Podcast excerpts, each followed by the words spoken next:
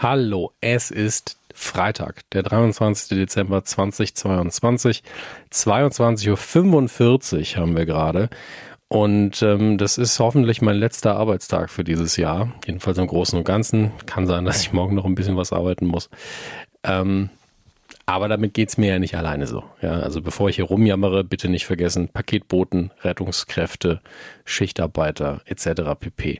Ähm, es gibt genügend Leute, die auch an Heiligabend und äh, auch an den Feiertagen, an den gesetzlichen Feiertagen arbeiten müssen. Deswegen danken wir denen mal ganz herzlich und ich beschwere mich nicht zu sehr, aber es war generell ein recht anstrengendes Jahr und ich glaube, das gilt für uns alle.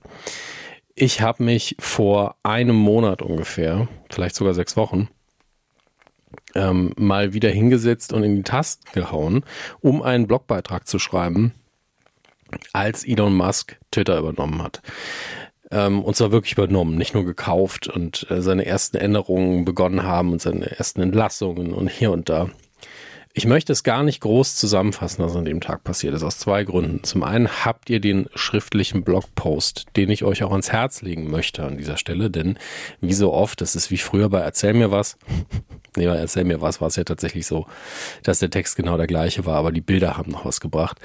Ähm, aber hier ist es so, dass Text und ähm, Audio sich einfach ergänzen. Das heißt, es doppeln sich nur relativ wenige Informationen. Und ähm, so sie das denn tun, dann werden sie immer noch ein bisschen anders präsentiert.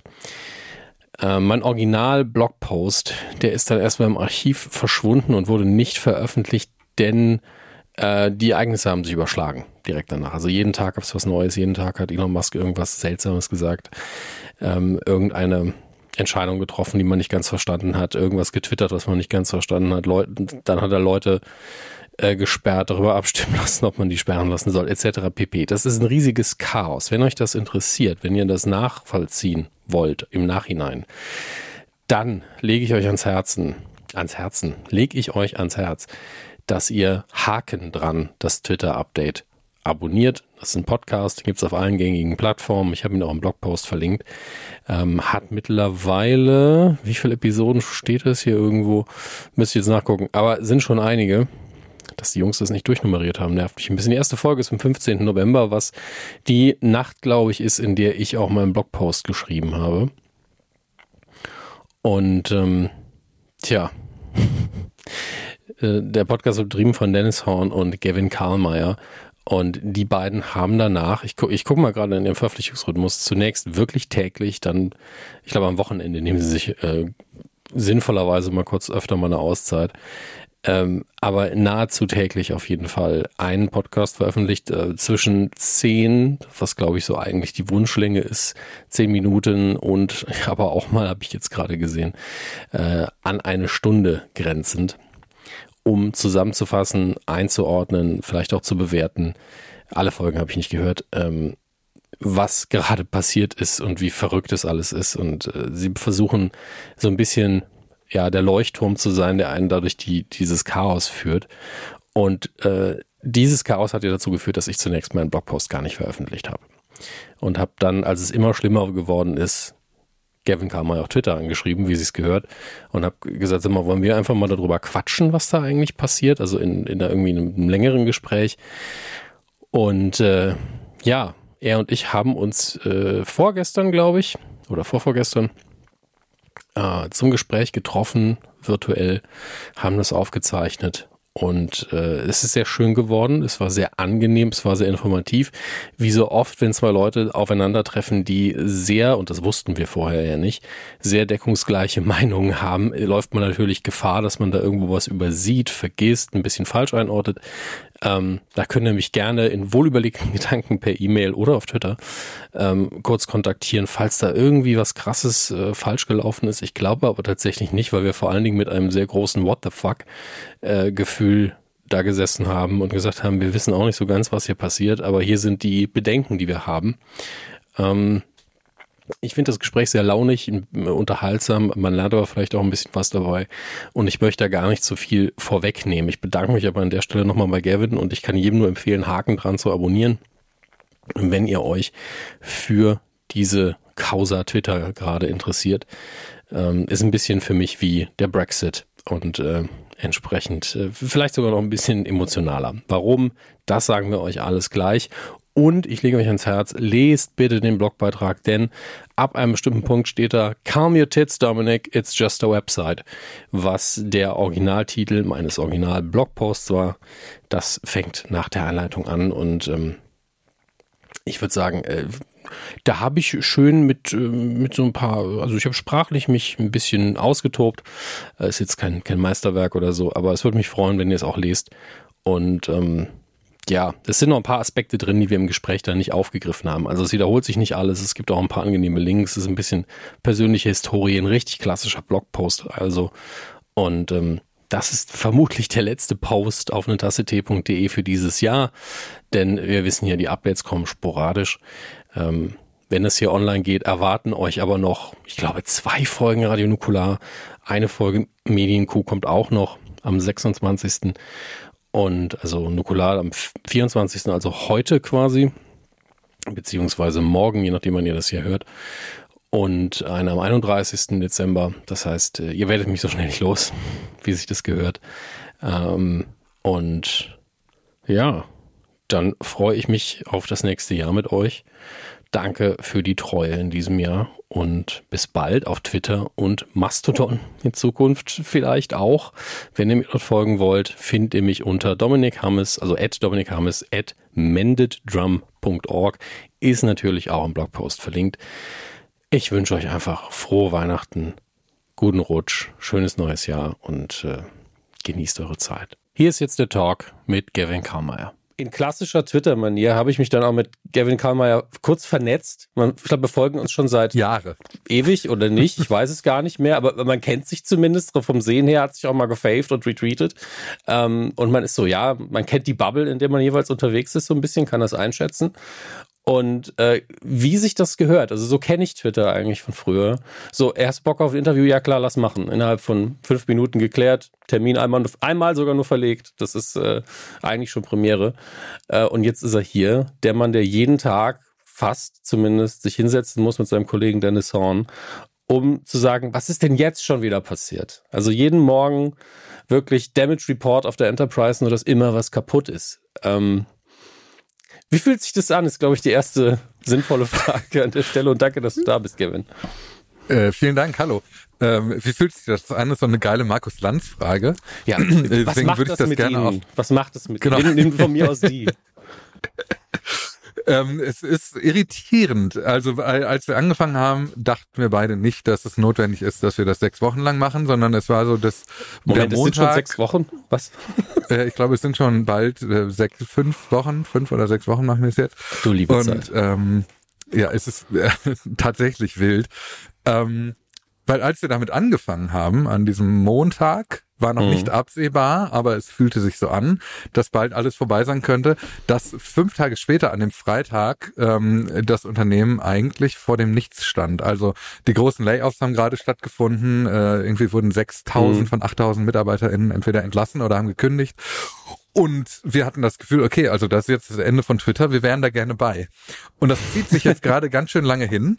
Und jetzt haben wir aber einmal angefangen, jetzt können wir auch nicht vorzeitig aufhören. Also es fühlt sich an wie eine große Verpflichtung, die wir vor allem, äh, die wir dem Volk gegenüber haben. Ja, und ich, ich weiß gar nicht mehr, waren es die Tagesthemen oder wo wart ihr? Das, hm, das ich, ja, genau. Ich, inzwischen äh, kann man echt so eine Liste machen. Wir werden äh, gerade vier eingeladen und angefragt. Ähm, das ist aber auch ehrlicherweise eine Sache, die das ja für uns mitbringt und die uns gerade auch als Gesprächspartner also attraktiv macht dafür, ja, weil klar. wir jeden Tag total im Thema sind. Also wir sprechen jeden Tag, zehn, äh, geplant waren zehn Minuten. Es mhm. gibt mehrere Episoden, die sind fast eine Stunde lang.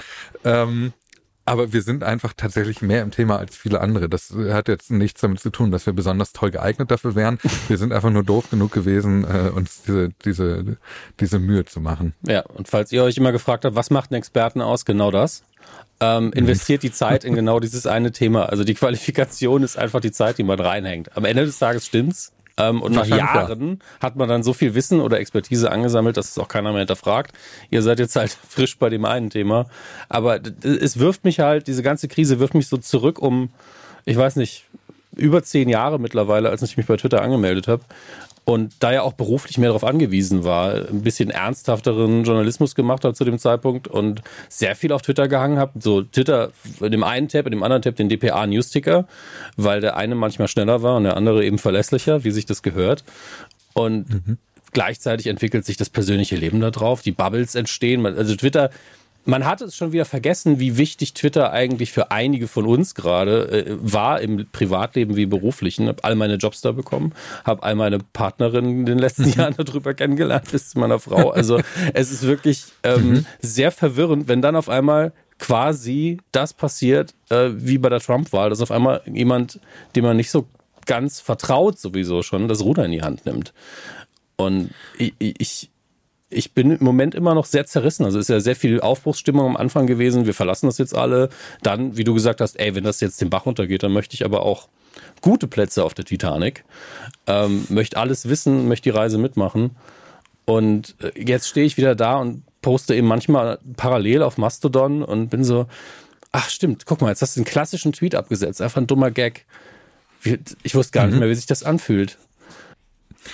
Geht mir auch so, ne? Also vieles von dem, was du da erzählt hast, ist genau meine Geschichte. Auch ich habe schon Partnerinnen über Twitter gefunden. Ich habe eigentlich meine komplette berufliche Laufbahn über Twitter entwickelt. Also bevor ich mit Twitter angefangen habe, noch besser, als ich mit Twitter angefangen habe, war ich noch Schüler. 2008 war ich irgendwie ein Jahr vom Abi und ähm, da habe ich mich da registriert und davor habe ich Blog geschrieben, aber mehr so für mich. Und ich bin mit Twitter erwachsen geworden und Twitter, muss man dazu sagen, ist ja auch mit mir zusammen erwachsen geworden, ja. weil Twitter 2008, 9, 10, 11 fühlte sich eigentlich so an wie Mastodon heute. So ein ja. bisschen unfertig, so ein bisschen, wir machen einfach mal so ein bisschen wie so eine Märklin-Eisenbahn, wo man irgendwie so einen zusammengelöteten Trafo für benutzt.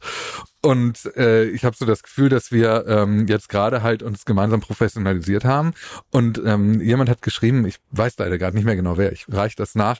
Es fühlt sich so ein bisschen an wie diese, diese Beziehung, die man ein bisschen zu lange führt gerade, wo man das Gefühl hat, wir müssen uns eigentlich trennen, aber keiner macht den ersten Schritt. So ist das gerade mit Twitter. Und ähm, klar, wenn wir im Titanic-Bild bleiben wollen, natürlich will ich auch ein bisschen Geige spielen, wenn jetzt gerade alle ja. anderen auf die Rettungsboote stürmen. Das ist das, also ich hatte dieses alte Fußballzitat, was ich sehr schätze, wo ich mit Fußball nichts anfangen kann, wieder rausgebaut. Ey, wenn das jetzt hier den Bach runtergeht, dann treten wir dir wenigstens ordentlich den Rasen kaputt, weil genau. Ey, wir machen einfach so lange, bis er, also es ist ja, ich bin ja eigentlich kein Troll, aber die, die absolute Adligung wäre es schon, wenn Maske einen persönlich von Twitter runterschmeißt. Da muss, muss man ganz ehrlich sagen, man kann es drauf anlegen natürlich und jeden Tag schreiben, du bist scheiße oder so. Ähm, mhm. Würde ich jetzt nicht machen wollen. Und gerade die Journalisten, die da zum Teil einfach ihren Account äh, gesperrt bekommen haben, mhm. die haben äh, sind Teil ihrer Existenzgrundlage. Das ist einfach nicht cool. Ähm, wenn das ja. jetzt bei mir passiert, wäre es auch nicht cool. Das ist meine äh, stärkste Reichweite, die ich mir über Jahre erarbeitet habe, inklusive den blöden Bots, also die ja immer irgendwie rumschwirren. Mhm. Ähm, und es ist immer noch mein liebstes Medium. Und es ist wirklich so, als käme so ein Trottel und macht einem das Ding kaputt. Und ich verstehe, also ich sitze da und so, der Mann braucht doch einfach Hilfe. Also. Ja, es ist, ähm, vor allem, weil das ist auch, passt zu dem, was du gerade gesagt hast. Das Schwierige ist ja, ist wie mit dem Rauchen aufhören, die körperliche Abhängigkeit ist nach zwei Tagen vorbei. Ja. Aber die Automatismen, die Gewohnheiten, das ist das Schwierige. Also den doofen Gedanken, den man hat, den jetzt eben nicht zuerst auf Twitter zu veröffentlichen, da habe ich mich jetzt, das kriege ich nicht hin, weil ich das 14 Jahre mir antrainiert habe. 14 Jahre habe ich gelernt, in 140 Zeichen zu denken. Und jetzt muss ich plötzlich anfangen, mir ein Bild dazu zu überlegen oder ein Video. Ich glaube nicht. Also ich oh sehe meine, meinen Output nicht auf TikTok. Ähm, ich weiß aber noch nicht so ganz genau, wie ich das kompensiere. Ich habe tatsächlich vorgestern einen Post bei Facebook geschrieben. Also es ist wild gerade. Ähm, das, ist, das, ist immer eine bewusste Entscheidung. Jetzt sagt, ah, hier, ich werfe nochmal ja, genau. den alten Diesel an. Und, weil, weil, das Elektroauto nämlich wegen der Kälte nicht fährt. Eigentlich ein ganz, schöner Vergleich eigentlich gerade. Aber ja. Ähm, ja, ich bin auch, ich bin einfach sehr textorientiert. Ähm, gleichzeitig möchte man halt zu Facebook nicht, weil das ist halt so, als würde man zum Kegelverein gehen, so ein bisschen, ja. ähm, wo man schon seit Jahren in der ersten Liga bowlt. Warum bin ich heute voll mit so bescheuerten Metaphern? Also das, gibt ja gar keinen Sport, Sinn. vor allem ja, Sportmetaphern. Ich weiß auch nicht, was los ist. Ja, ich vielleicht ist da, schlummert da doch noch eine Karriere. Vielleicht ist der neue Output, wenn es nicht mehr die coole Zeile auf Twitter ist, dann irgendwie die Profikarriere beim Dart. Beim Dart auf gar keinen Fall. Nichts gegen Dart, aber das ist nicht mal Billard, wenn. Oh, das ist auch gut. Ähm, aber auf jeden Fall, ja, das ist dieses Dilemma, das ich auch habe, wo ich das Gefühl habe, ich habe jetzt, da kommt einer und macht das hier gerade kaputt. Und zwar nicht, weil der irgendwie tatsächlich einen persönlichen Auftrag hat. Also du hast ja gerade auch so versucht, eine Ferndiagnose anzustellen bei Elon Musk. Ich mache das auch die ganze Zeit, weil ja. man so denkt, okay, diese ganze Geschichte um diesen Jet, also wer es nicht mitbekommen hat, es gab einen Twitter-Account, der den Standort von Elon Musk live getwittert hat, also den äh, Standort des Privatjets von Elon Musk. Ja. Äh, Daten, die öffentlich völlig äh, frei einsehbar sind. Also es gibt Apps wie Flight Radar, da kannst du jeden Standort von jedem Flugzeug auf der Welt dir gerade live angucken. Mhm. Aber das hat Elon Musk nicht gepasst, hat diesen Menschen gesperrt, hat diesen Account gesperrt, der diesen Jet trackt, hat auch alle anderen Jet-Tracking-Accounts gesperrt und hat dann auch noch ähm, angefangen, Menschen, von denen er, wie es aussieht, dachte, dass sie ihn verfolgen, ähm, hat er auch noch gefilmt und dieses Video von diesem Menschen, den er da gefilmt hat, hochgeladen und man kann da zu keinem anderen Schluss kommen, als dass dieser Mann paranoid ist. Und ich bin mir nicht sicher, ob einem Typen, der ähm, wegen so ein bisschen so paranoid wird, ob der wirklich eine der wichtigsten digitalen Kommunikationsplattformen der Welt ähm, einfach kaufen können sollte für 44 Milliarden Dollar. Da, also doch, ich bin mir ziemlich sicher, sollte er nicht. Ja, zu, zu der Frage sage ich gleich noch was, aber diese Ferndiagnose tut einem natürlich auch mal ein bisschen weh. Man will ja auch Leute mit so wenig Infos, die man ja über ihr privaten, privaten Zustand hat, nicht aburteilen, egal wie verrückt die Sachen mhm. sind, die sie machen. Ähm, verrückt auch ein schwieriges Wort in dem Zusammenhang, aber absurd, sagen wir mal. Ja. Und äh, bei ihm habe ich ständig das Gefühl, dass er im Nachhinein dann ganz oft so Dinge rechtfertigt, so sobald er eine Kontroverse angeschoben hat, so ja, heute haben mhm. wir wieder mega Zahlen bei Twitter, wo ich denke, das ist ja ausgewachsenes Trolltum jetzt auch. Mach mal jetzt einfach, ich Wespennest anstochern, damit ja. die Zahlen hochgehen. Also gleichzeitig geht dein Aktienkurs runter. Also irgendwas ist komisch bei dir. Äh, genau, das ist nämlich das auch, wo diese kognitive Dissonanz bei uns allen entsteht. Und ich mhm. glaube, hier im europäischen Raum noch viel mehr als in den USA, aber auch da schon die Frage danach, warum macht er das? Warum ja. gibt dieser Mann 44 Milliarden Dollar? Und ja, er ist der reichste Mensch der Welt und er hat ein Vermögen von bis zu 200 Milliarden Dollar, je nach Zielweise. Aber warum gibt er so einen elementaren Bestandteil von seinem kompletten Lebenswerk dafür auf, um Twitter zu kaufen. Weil Twitter ist nicht profitabel, war auch nie so nee. richtig profitabel. Und wenn äh, die so weitermachen, das ist eine relativ aktuelle Information, äh, wenn die so weitermachen, muss Twitter nächstes Jahr sechs Milliarden Dollar mehr einnehmen als in diesem Jahr. Das heißt, das wird nicht passieren. Und äh, dementsprechend ist Twitter also kein, also finanziell gesehen keine gute Wette. Nee. Politisch gesehen weiß ich auch nicht, ob das wirklich, also Elon Musk ist ja vieles, aber die ganzen Entscheidungen, die er in seiner Vergangenheit getroffen hat, waren nie altruistisch. Und ihm da jetzt zumindest einen Altruismus unterstellen, der in seine Perspektive auf die Welt passt. Also der reiche Mann tut jetzt mal was für die Gesellschaft, er kauft jetzt eine große Plattform und befreit sie aus den ganzen Zwängen ja. der Woken. So, das ist mir auch zu kurz gedacht, weil dann, das hätte er anders haben können, ehrlicherweise. Ja. Ähm, die Frage nach dem Warum, die können wir nicht beantworten. Und das macht es so wahnsinnig schwierig nachvollziehbar, was da gerade passiert, weil wir verstehen das große Ganze nicht. Ja, so, das ist das macht das, das Bild. Das Spannende ist ja auch, wenn man sich anguckt, was ein, was ein Murdoch mit seiner ganzen Presse gemacht hat. Der ist ja nicht auf der Titelseite erschienen und hat gesagt, so, die Journalisten feuere ich jetzt oder so. Der hat sich nicht genau. selbst inszeniert. Man kann aber durchaus eine federführende Hand im Hintergrund erkennen, wenn man sich die Sachen anguckt. Und das ist ja, wenn man jetzt mal äh, Bond-Bösewicht -Denk Denker einschaltet, das ist der Weg, wie man politisch Leute manipuliert und nicht, indem man genau. sich ins Zentrum stellt und schreit. Ähm, er hätte das viel, viel eleganter haben können. Und gleichzeitig führt es uns aber auch dazu, klar, es ist finanziell nicht logisch, äh, dieses Unternehmen weiterzuführen. Das ist aber auch irgendwo too big to fail, wenn man politische Meinungsmacher anguckt, weil man so viele Leute erreicht. Die Reichweite ist ja vorhanden einfach. Und deswegen, ja, es gibt viele Leute, die Interesse daran haben, dass die Plattform existiert, sagen wir es so. Genau. Aber das Problem ist, dass in dem Moment, wo da so ein Trampelmann hinkommt und das verwüstet, mhm. er es natürlich für all diese Leute unattraktiv macht, die am Ende überhaupt der Grund sind, warum es diese Plattform gibt. Mhm. Also das ist ja das nächste Problem. Wenn er Twitter bewusst kaputt macht, es gibt, gibt auch ganz viele so ähm, Meinungsstücke, die sagen, Elon Musk macht das bewusst kaputt, macht es bewusst kaputt, um sich zum Beispiel sein Geld zurückzuholen oder macht es mhm. bewusst kaputt, weil ihm, ihm das ein Dorn im Auge war. Es gibt sogar die Theorie, dass Elon Musk Twitter nur gekauft hat, weil eine, eine Satire-Seite Seite, die einen, ähm, einen transfeindlichen Witz gemacht hat, gesperrt wurde und da war eine persönliche Rachefeldzug drin. Das sind alles so Formulierungen, die sind mir auch viel zu kurz. Also ja. weil die Antwort, was hat er persönlich davon, damit ja überhaupt nicht beantwortet wird. Nee. Also es ist wirklich und, ähnlich wie bei Trump ein Rätsel, auf das es viele Antworten gibt, aber keine alleine zumindest greift komplett. Genau. Und ich glaube, dass man da sich davon so ein bisschen entfernen muss, dass solche Menschen wie Donald Trump oder Elon Musk, dass die aus logischen Beweggründen handeln. Ich glaube, das ist nie der Fall, sondern die handeln sehr oft aus einer ähm, persönlichen Motivation. Also bei, bei Donald Trump gab es, glaube ich, immer schon die Motivation, Präsident werden zu wollen. Er hat, es gab mhm. in den 90ern gab es schon mal eine Kampagne und dann gab es in Nullerjahren diese Gerüchte und dann äh, war er erst irgendwie, wurde er als parteiloser Kandidat gehandelt, bis er dann irgendwann tatsächlich zu den Republikanern gegangen ist. Und bei Elon Musk gibt es eben diese Geschichte, auch da ist jetzt wieder Ferndiagnose schwierig, aber mhm. es ist kein Geheimnis, dass zum Beispiel sein Vater in öffentlichen Interviews sagt, ich bin nicht stolz auf meinen Sohn. Natürlich möchte der dann irgendwann mal etwas verändern, das die, äh, was bleibt.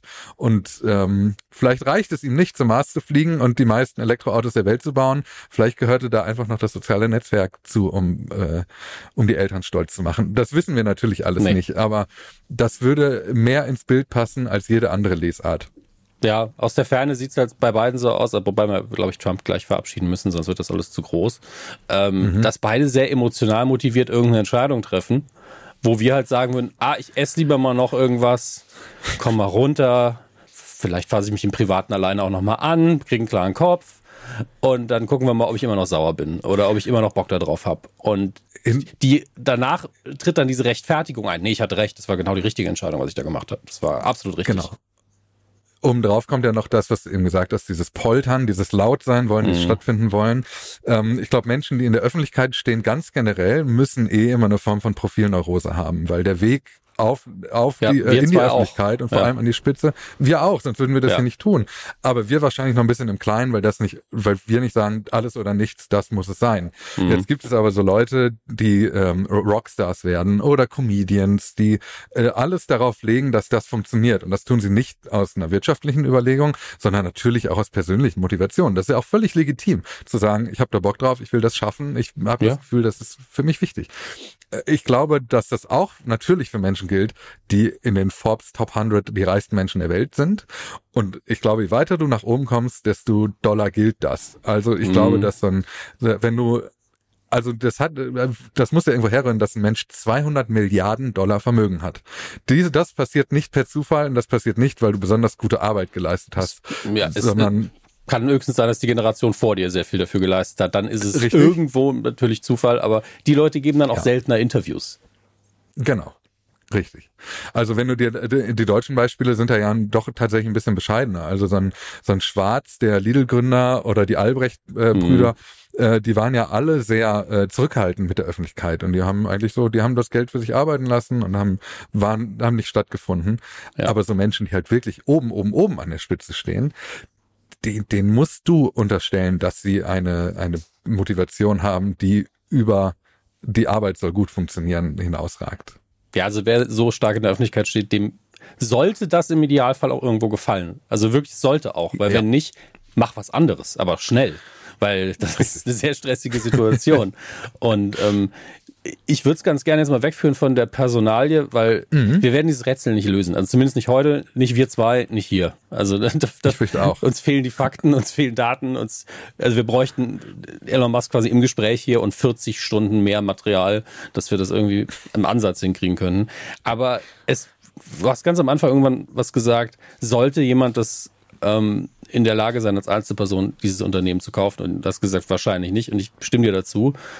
Und das ist ja auch das Problem. Also, das ist dieses geerbte Problem, dass wir in den 90ern das Internet nicht verstanden haben, was sich mhm. für dich und mich, weil wir vielleicht einfach ein bisschen jünger sind als die Leute, die damals viele Entscheidungen treffen konnten, immer so dargestellt hat, wie das Internet ist eigentlich eine andere Ebene, die Realität ist eigentlich ein Land. Und vor allen Dingen, je größer mhm. es wird, desto mächtiger wird es. Und wenn das von Einzelpersonen oder auch Unternehmen mit wirtschaftlichen Absichten geführt wird, dann fehlt da halt was. Da fehlt Demokratie, da fehlt ein Moralkompass, da fehlt ein Gewissen. Ähm, und diese Leute haben einfach zu viel Macht. Und genau vor dem Problem stehen wir eigentlich gerade wieder. Also, weiß ich, ob du es anders Diese siehst. Diskussion, Äh, nee, die Diskussion ist ja auch nicht neu. Nee, also die Diskussion zum Beispiel, sollen Accounts gesperrt werden, die haben wir bei Facebook schon geführt und die haben Ja. ja, so weit geführt, dass sie bis vor den Kongress ging- gingen. Oder die Diskussion darüber, sollten Menschen, denen Facebook gehört, in der Lage sein, die Nutzerdaten seiner NutzerInnen frei zu verkaufen oder frei weiterzugeben. Auch das wurde vom Kongress, vom US-Kongress diskutiert, ähm, weil die Diskussion eben immer wieder genau auf diese Wurzel zurückführt. Was sollten eigentlich Einzelpersonen machen dürfen und was nicht? Äh, und in den USA ist die Antwort, Einzelpersonen sollen alles machen. Also du musst, du wirst nicht versteuert für Vermögen, du kannst tun, was du willst. Und wenn du 20 Unternehmen haben willst, mach das. Living the Dream, äh, das, äh, das ist Amerika, Freiheit, hurra.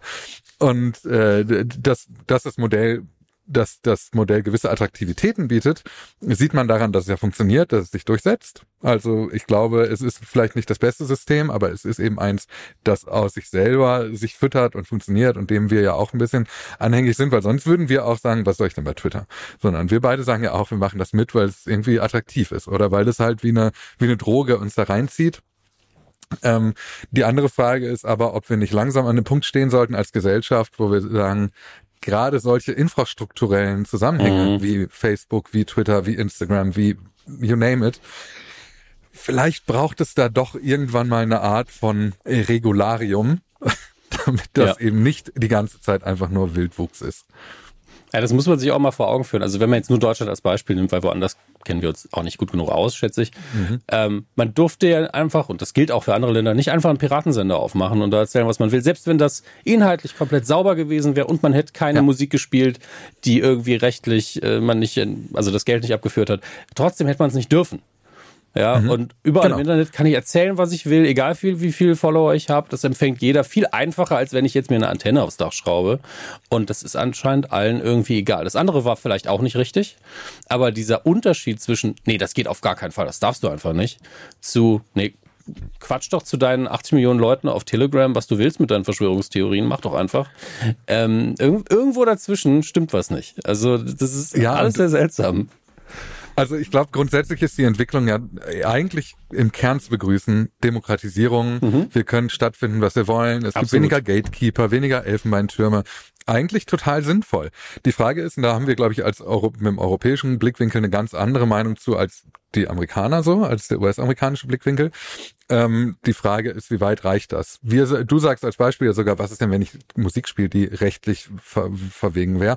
In den USA gäbe es diese Frage gar nicht. Da gibt es keine Musik, die nicht gespielt werden darf. Oder da gibt es keine Sachen, die du nicht sagen darfst. Da Nee, ich, ich meinte tatsächlich die, nur ne? das Abführen von Lizenzgeldern. Nee, ich weiß, ja. aber ja, klar, du hast natürlich recht. Es gibt auch Musik, Ne? die, die in Deutschland verboten ist oder wie viel Genau, Swastika also darf ich zeigen pro inhaltlich- Sekunde. Ne? rein inhaltlich sind wir so geprägt, dass du Ja. ähm, Holocaustleugnung ist eine Straftat. Punkt. Und das Ja. ist auch gut so. Nach unserem Wertesystem finden wir das richtig. Dass da, da gibt es eine rote Linie, die darf nicht überschritten werden. Ja. Und das ist in den USA anders. In dem Moment, wo du aber diese Digitalisierung, die Globalisierung hast, fallen diese roten Linien ja auch irgendwie ineinander und verschmelzen, weil plötzlich gibt es eigentlich keinen Recht Gesetzgeber mehr für beide. Ähm, ich finde das im Kern eine spannende Entwicklung, die man erstmal ja nur beobachten kann. Erstmal können wir uns das angucken und können uns fragen, was was bedeutet das jetzt für mich? Vielleicht Ja. nix, vielleicht dieses, vielleicht jenes. Dass wir beide hier diesen, dieses Gespräch aufzeichnen können, zeigt ja, dass es die Möglichkeiten, dass wir diese Möglichkeiten ja auch dankbar annehmen und nutzen, zu sagen, Ja. stattzufinden, unsere eigene Plattform zu bauen und irgendwie stattzufinden. Das ist erstmal gut. Ja, unterm Strich wollte ich eigentlich nur mit dir drüber reden. Das andere da auch noch was von haben, ist quasi Bonuswert. Aber ähm, wir können uns zumindest, was ich immer sehr praktisch finde, ist, wenn ich dann gefragt werde, was hältst du davon, sage ich, ja, hier ist ein Link, da rede ich eine Stunde drüber, wenn du danach noch Fragen hast, komm noch mal vorbei. Sparen wir alle ein Perfekt. bisschen Zeit. Also ja. Und ich finde das ja, wie gesagt, ich finde das prinzipiell gar nicht schlecht. Ich glaube, wir sind nur an dem Punkt, an dem auch ganz viele andere äh, Zusammenhänge übrigens schon mal waren, in dem zum Beispiel, äh, nee, das, ich mache das fast nicht auf. Ich sage einfach, andere waren da auch, ähm, dass nicht alle Freiheiten, die man der Menschheit zur Verfügung stellt, von der Menschheit auch immer sinnvoll genutzt werden. Und das merkt man jetzt gerade eben zum Beispiel am, äh, an dem, was da bei Twitter passiert. Ne? In dem Ja. Moment, wo du sagst, jemand, der so viel Geld hat, wie er will, der kann damit machen, was er will. Und dann kauft er das ganze Netzwerk und dann stehen wir da und sagen, naja, aber am Ende sind wir jetzt die, die äh, Angeschmierten. Ähm, müssen wir erstmal so zur Kenntnis nehmen, schade, schade. Ist halt unverhältnismäßig. Auch diese Denke mit, genau. ähm, ja, Personen dürfen machen, was sie wollen und Unternehmen werden auch wie Personen gehandelt, was ihre politische Freiheit angeht. Also in den USA wohlgemerkt in dem Fall. Mhm. Ist natürlich in der Hinsicht Quatsch, weil es ist ja eine Person, eine Stimme. Und ein Unternehmen wie Twitter hat nicht eine Stimme. Also wenn, wenn Twitter richtig eingestellt ist, also stellen wir uns Twitter so vor, als hätte man da so 17 Drehknöpfe und wäre so, ja, drehen wir mal alle nach rechts. Ja, und rechts wäre eine politische Richtung. Das geht, wenn man das wirklich mhm. so benutzen ja. will in diesem einfachen Vergleich. Dann ist das nicht eine Stimme. Dann ist das einfach Manipulation, das ist Massenmanipulation. Und so funktioniert Demokratie halt, oder ist nicht so gedacht. Funktioniert so auch, aber nicht gut. Genau. Also so ist Die es nicht, so nicht gedacht. gedacht. Genau. Weil das Problem ist, dass äh, diese Plattformen ähm, uns ein falsches Bild von, von Gesellschaft vermitteln. Also wenn ich dir ja. sage, guck doch mal äh, Tagesschau-Kommentare und du bist kein aufgeklärter äh, Mediennutzer. Diese Netzwerke dienen ja der Meinungsbildung und der Meinungsfindung. Und es gibt, gibt Beispiele darüber, wo du durch algorithmische Verstärkung tatsächlich auch ähm, de facto Ergebnisse in der Gesellschaft herbeiführen konntest. Da gibt es ganz kleine Beispiele. Es gab mal diese Untersuchung bei Facebook, wo Menschen ähm, durchschnittlich trauriger waren, wenn der Algorithmus ihnen traurigere Inhalte angezeigt hat als fröhliche Inhalte, womit bewiesen wurde, dass das, was wir so konsumieren, auch direkte Auswirkungen auf unser Leben haben. Überraschung. Aber ähm, das, es gibt auch Beispiele, die ein bisschen unangenehmer sind. Also wenn du dir anschaust, wie der Wahlkampf der ersten Donald Trump-Wahl in den USA geführt wurde, mit ähm, micro-getargeteten Inhalten, wo Menschen das angezeigt wurde, was gerade zu ihnen passt und eben nicht mhm. das, was die tatsächliche Agenda der, äh, der Präsidentschaftskampagne ist, ähm, dann siehst du, wie da tatsächlich ein Einfluss auf die Gesellschaft genommen wird, wo wir als Menschen nicht in der Lage sind, das einzuordnen und zu unterscheiden. Also uns werden Inhalte angezeigt, die wir gar nicht mehr als mündige Mediennutzerinnen und Nutzer einordnen können, weil wir nicht wissen, wie sie funktionieren. Wir beide wissen nicht, wie der Algorithmus funktioniert und wir wissen auch nicht, wie, wie der Algorithmus in der Vergangenheit funktioniert hat. Auch wenn Elon Musk durch seine Twitter-Files uns das Gefühl gerade geben möchte, man könnte jetzt einen Einblick in diese Algorithmen bekommen. Weil das, was da ja eigentlich passiert ist, ich will da jetzt, das, ich weiß nicht, ob du da hingehen willst, ist sehr umfangreich, aber ähm, was da passiert ist, ist, dass er ehemaligen Mitarbeiterinnen und Mitarbeitern, nee, anders, Journalistinnen und Journalisten E-Mails mhm. gegeben hat, die äh, Twitter-Mitarbeiterinnen und Mitarbeiter einander geschickt haben ja. und gesagt hat, hier schaut doch mal, ob ihr da nicht irgendetwas findet, das schwierig ist. Und dann wurden so Sachen rausgezogen wie dieses Shadow Banning. Also ja. es gab immer wieder den Vorwurf, dass Twitter-Accounts äh, zum Beispiel einschränkt, davon gefunden zu werden in der Suche oder davon einschränkt, äh, Trending Topics zu setzen und zu ja. inspirieren oder davon einschränkt, ähm, algorithmisch verstärkt zu werden. Und das ist das größte Buzzword, diese Amplification. Wenn ich mhm. etwas schreibe, und dieser Tweet erzeugt sehr viel Bass in meiner Community, dann könnte es passieren, dass er dir angezeigt wird, obwohl du mir nicht folgst. Ja. Indem da drüber steht, dass Menschen, denen du folgst, das geliked haben. Und diese algorithmische Verstärkung die wurde offenbar auch ähm, von Hand eingeschränkt, indem gesagt wurde, gewisse Accounts sollen eben nicht verstärkt werden. Das hat ganz oft Accounts getroffen, die eben äh, Desinformation verbreitet haben oder wie in dem Beispiel eben transfeindliche Informationen verbreitet haben oder diese Unwahrheit verbreitet haben über die Geschichte mit dem Laptop von Hunter Biden, dem Sohn von Joe Biden. Ja kurz gesagt, das Problem, was da jetzt gerade, oder das, was gerade da zum Problem aufgemacht werden soll, ist eben die These, dass es dieses Shadow Banning gibt. Die Frage ist aber, und das ist das, was mich am stärksten umtreibt, ist es nicht vielleicht sogar richtig, dass es algorithmische Einschränkungen geben muss, um ja. ein Gleichgewicht zu erhalten. Weil wir alle sind neu in dieser Welt der algorithmischen Ausspielung von Inhalten. Die ganze Menschheit kennt das maximal 20 Jahre, wenn überhaupt. Hm. Und wir lernen davon und wir lernen, machen auch Fehler. Genauso wie wir in der Corona-Pandemie zum Beispiel auch Fehler gemacht haben, davon gelernt haben und wissen, fürs nächste Mal machen wir das und das anders, weil wir nie in solchen Situationen waren. Fair enough. Dass das jetzt so problematisiert wird, ist aber ja nur Agenda-Setting von Elon Musk, der dann versucht, ja. darüber politische Interessen nach vorne zu schieben. Der dann auch sagt, ich weiß nicht, war, wo ich hin möchte mit meinem. Äh, okay. Ist okay. Ich, ich kann gerne weitermachen, bis dir was anderes einfällt. Ähm, das ist ja auch, er macht das ja tendenziell. Also er pickt sich natürlich seine Beispiele raus und sagt, ja, guck, hier sind sie aber alle sehr links. Oder hier mhm, sind sie mhm, alle genau. Pro-Demokraten. Genau. Obwohl man natürlich auch die andere, wie du es jetzt gemacht hast, Perspektive einnehmen könnte, wie, ja, sie haben Unwahrheiten erzählt und versucht damit Werbung zu machen und politische Werbung zu machen. Das sollten wir unterbinden. Das ist egal, von welcher mhm. Seite das kommt. Das ist ja die sinnvollere Perspektive. Aber wenn man natürlich tendenziell sagt, na, hier wurden immer die Republikaner schlecht hingestellt, ist so, ist vielleicht kein Zufall da hast, da hast du recht. Aber vielleicht liegt es auch einfach daran, dass die die schmierigeren Methoden benutzt ja. haben beim letzten Wahlkampf in diesem speziellen Rahmen. Ich möchte mich da gar nicht und positionieren ja, sonst, aber es geht ja erstmal um Fakten. Und das ist ja sogar schon eine Facette, die ja noch, noch größer ist. Ja. Also zu sagen, hey, vielleicht wählen die ja auch explizit andere Methoden. Weil das wissen wir ja nicht mehr, weil in diesen Twitter-Files tatsächlich nur eine Seite die ganze Zeit beleuchtet wird. Wir wissen nicht, wie viele Leute auf der anderen Seite geshadowbanned wurde. Genau. Und aus Erfahrung wissen wir, dass es viele Menschen gibt, die zum Beispiel BPOC sind und und äh, Aktivismus auf Twitter be betreiben, mhm. ähm, schon länger über Shadowbanning klagen. Ja. Und die sind ganz offensichtlich keine Republikaner. Nee. Also. Und es trifft auch immer ganz für politisch fast neutrales Beispiel zu nehmen. Ich sage bewusst fast, weil einige Wähler interessiert es dann doch.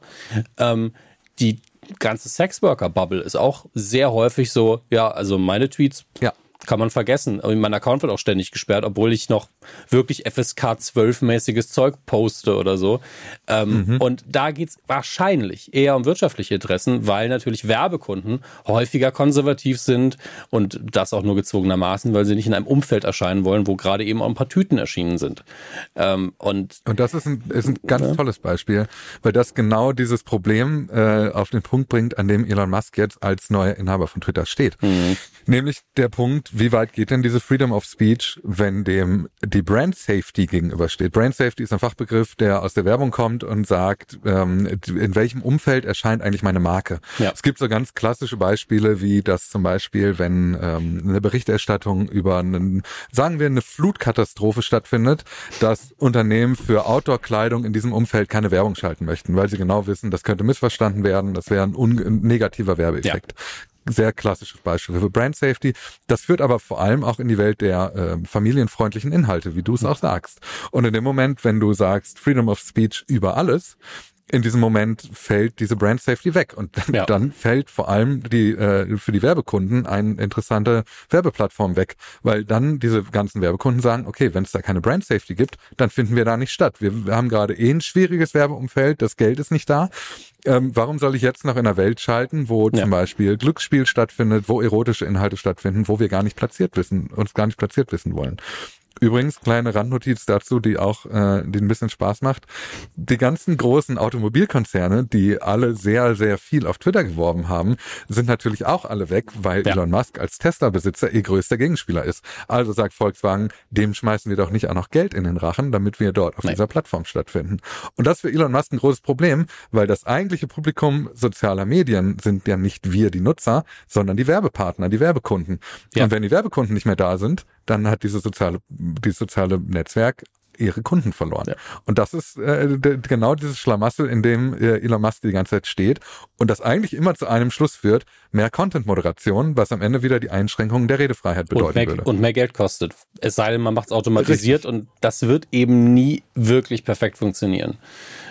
ähm, Und du hast ganz richtig gesagt, ich, ich äh, nehme nochmal eine andere Formulierung, weil ich die immer wunderbar hart finde und einen so ein bisschen aufweckt. Kapitalistisch betrachtet äh, sind wir als Publikum das Produkt aller Medien. Ja? ja. Wir, die Reichweite, und das sind wir, die Leute, die hingucken und zuhören, ähm, die, die generiert wird, das ist das Produkt, wenn man Werbung verkauft. So muss man es vielleicht formulieren, weil wenn jetzt alles ähm, gekauft wird, also wenn ich mein Produkt kaufe, wenn ich meine Zeitung kaufe und sie finanzierte sich nur daraus, was ja längst nicht mehr passiert, dann wäre es nicht mhm. so. Dann könnte man sagen, ja, ähm, die kostet halt eine Zeitung 600 Euro, weil ansonsten kann man sie nicht finanzieren. Ähm, aber jetzt sind wir frei von Werbekunden und das Produkt ist wirklich die, sind die Nachrichten, das Papier, auf das wir es gedruckt haben. Aber im Moment ist es kapitalistisch ja. umgekehrt. Jeder, der kauft, ist das Produkt. Also es ist, die Medien haben Interesse daran, Reichweite zu erzeugen, weil mit Reichweite kriegen sie ihr Geld. Und das ist eine ekelhafte Perspektive, gerade als Medienschaffender, der so nicht denkt. Also ich nehme mich jetzt da raus, aber ich, das ist ich bin nicht, ich sehe mich nicht mehr wirklich als klassischer Medienschaffender. Ich hänge halt irgendwo im Netz ab und verdiene irgendwie mein Geld. Ich verstehe es selber nicht so ganz. Aber äh, wenn man, wenn man, wenn man journalistisch denkt, dann ist man ja nicht so, ah, ich muss okay, es gibt ein paar, die denken so, äh, ich muss gucken, dass möglichst viele Leute das lesen, damit mein Werbekunde glücklich ist. So sollte man als Schreiber und als Produzent, als Redakteur nie denken, weil das Produkt einfach nur Scheiß ist, was dabei rumkommt. Und ich frage mich auch ehrlich gesagt, wo die Leute ihre Seele abgegeben haben. Ähm, aber es gibt natürlich viele, die nur auf die Zahlen gucken. Die sind ja auch wichtig. Ansonsten gibt es das Medium irgendwann nicht mehr. Und das, das ist, wo der Kapitalismus also, wieder eklig wird. Also bevor ich hier jetzt komplett die linke Propaganda auspacke, was ich gar nicht will, ähm, aber mein Herz ist da schon relativ eindeutig positioniert. Man kann ne? es, man kann es ja, man kann da sogar noch den Kreis zumachen. Also ich, ja, ich mache ja viel so, ich, ich mache das, also ich bin, mache beruflich viel so Beratung für Medienhäuser mhm. und entwickle so Social Media Strategien und Konzepte und ist ja auch eigentlich egal. Aber Nö. ich habe in meinen Präsentationen immer eine Slide drin, in der drin steht, es gibt Verkäufer und es gibt Journalisten und beide nennen sich Online-Redakteure. Ja. Und das ist nämlich ein Sehr großes gut. Problem, weil du halt in der Tat viele Medienmarken hast, bei denen es gar nicht darum geht, guten Inhalt zu haben, sondern dass es sich gut klickt. Mhm. Und das ist eigentlich erst dadurch groß geworden, dass es diese algorithmische Verstärkung von Inhalten in sozialen Medien gibt. Weil ja. da alles, was emotionalisiert, immer gewinnen wird gegen Inhalte, die vielleicht besonders eine besondere Tiefe mit sich bringen oder so. Also mhm. die, weil es, weil wir halt sehr impulsgetrieben sind. Ne? Also wenn du Instagram aufmachst, entscheidest in einer, nicht mal in einer Sekunde, welchen Post du dir anschaust und welchen nicht. Du wischst da durch und wartest auf den Thumbstopper. Und ja. diesen Thumbstopper, den wollen die ganzen Medien natürlich haben. Und nicht nur die Medien, auch die ganzen Unternehmen und die ganzen Influencer und Influencerinnen. Alle wollen, alle Creator auf den Plattformen wollen diese Thumbstopper generieren. Äh, und das macht es für die sozialen Netzwerke natürlich noch perfider wenn solche, äh, wenn die Frage ist, wie können wir eigentlich für Werbekunden attraktiv sein? Ja. Und dann gewinnt am Ende tatsächlich immer das Geld und das Geld steht im Moment auf Brand Safety und auf äh, Vorsichtsmaßnahmen, auf Content-Moderation. Tatsächlich ja.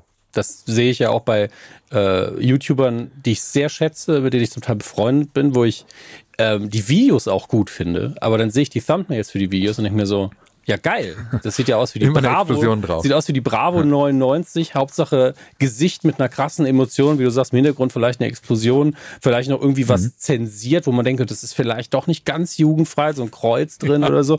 Und dann ist es irgendwie was, oh, diese Bücher habe ich letzte Woche gelesen und es ist ein total tolles, harmloses ja. Video, aber es sieht aus, als wenn ich es verpasse, dann, dann, dann sterbe ich morgen. Ja, also so muss es halt fast beworben werden. Und mhm. äh, ich kriege dann immer gesagt, ey, ich finde den Thumbnail scheiße hässlich, aber wenn ich einen normalen Thumbnail mache, der informativ ist, dann habe ich 10% der Klicks.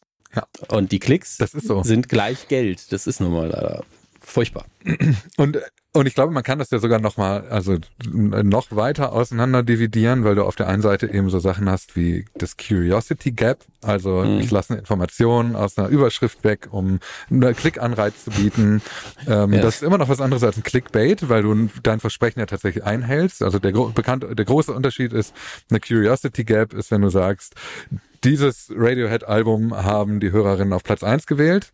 Hm. Und äh, Clickbait ist, äh, wenn du hier draufklickst, wirst du erfahren, was die ganze Welt verändert. Und dann klickst du drauf und das verändert nicht einmal die Welt für zwei Prozent der Bevölkerung. Ja, natürlich. Ich glaube, das ich, ist so der, der große Unterschied. Ich, ich liebe aber da tatsächlich ganz bewusst Twitter als Plattform, weil man das dann so anarchistisch gegensteuern kann, indem man einfach einen Retweet vom Artikel macht und dann hier so viel Geschenke hat sie zu Weihnachten bekommen und macht einen Retweet und schreibt einfach dabei 37 Fans.